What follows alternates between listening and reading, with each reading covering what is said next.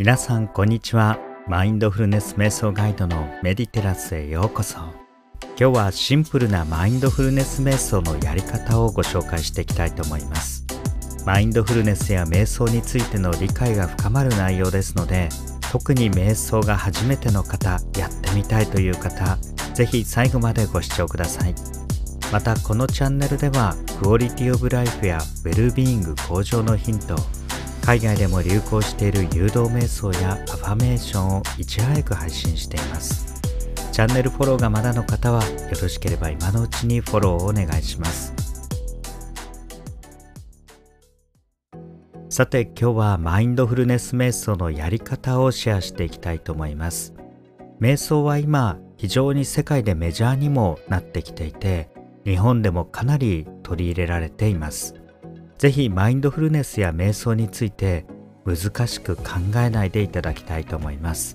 今日は一緒に簡単なワークもしてみたいと思います。今日の話を聞くことでこんな効果があったんだとか自分にもできると思っていただけたら嬉しいです。さて瞑想を実践している方は世界でも数多くいますけれども先日もビル・ゲイツが週3回10分間の瞑想を習慣にしているというニュースが流れていました。これをすることで人生が好転すると言っています。それまでビル・ゲイツさんの瞑想に対する認識はスピリチュアルに関するものだと思われていたそうですが今では心のエクササイズとして体を動かすのと同じように取り入れてると言っています。誘導付きの瞑想と出会われて始められたそうですが今ではマントラを唱えながら思考を整理していると言っています。この唱えているマントラは何か分かりませんけれども実はマントラとはアファメーションのことでもあります。思考は現実化するという本を書いたナポレオン・ヒル博士。この方は潜在意識や引き寄せの法則の対価でもあり成功哲学の祖とも言われています。その中には毎日2回自己実現宣言文を読みなさいと言われています。日本では主に日本語でしか読まれていないと思いますが原書である英語を読んでみますとこの自己実現宣言文のことをマントラと言っています。マントラとは強力な力のある言葉。祈りや呪文にも匹敵するような力が込められた言葉です。このマントラを使って瞑想しているというビル・ゲイツさん。きっとその中にはアファメーションの原理も入っていると思います。アファメーションについては他でも解説をしていますのでぜひ他の動画もご覧いただければと思います。それではマインドフルネス瞑想のやり方。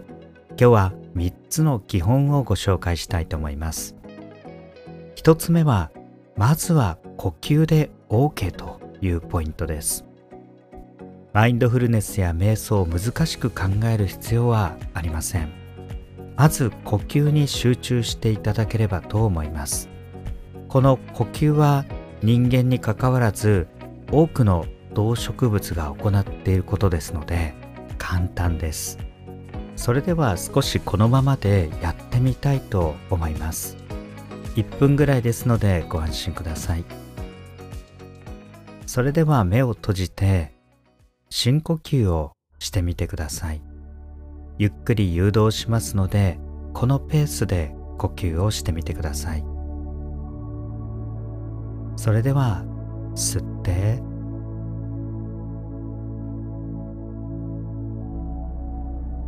吐いて。このぐらいのくゆっくりとした呼吸です。もう一度吸って。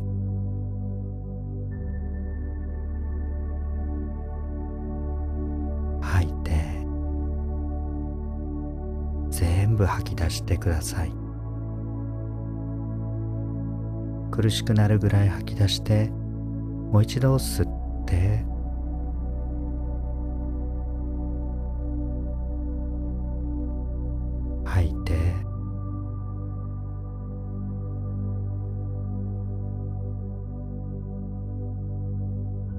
それでは普通の呼吸で結構ですので呼吸をしていることを意識してみてください。息を吸って空気が入ってきていること。そしてゆっくり吐いている時に息が出ている瞬間。ここに意識を集中してみてください、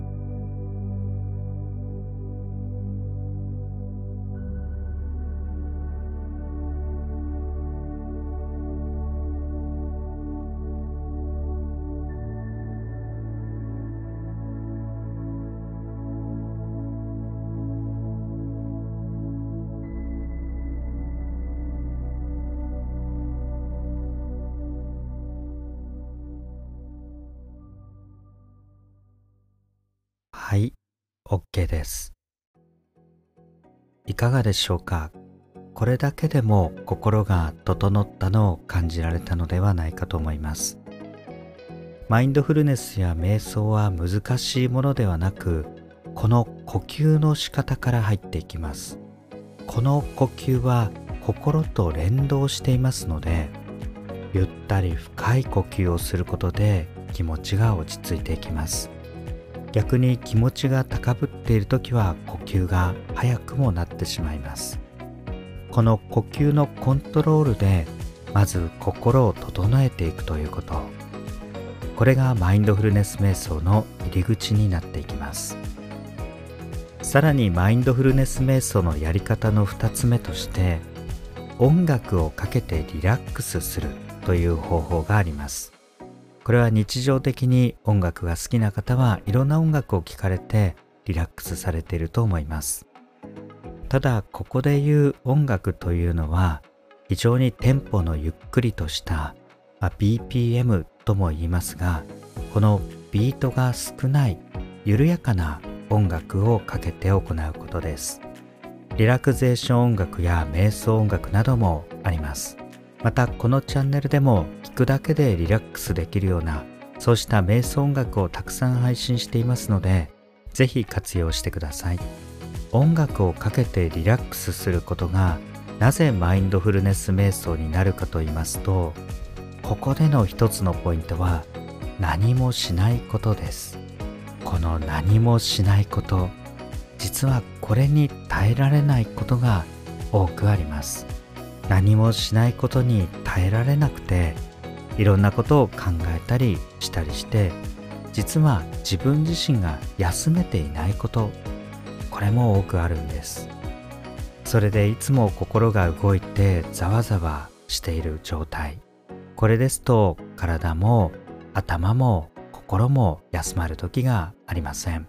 これを一旦休ませて整えるのがマインドフルネス瞑想でもあります。だんだんと何もしない無の時間に慣れていくことです。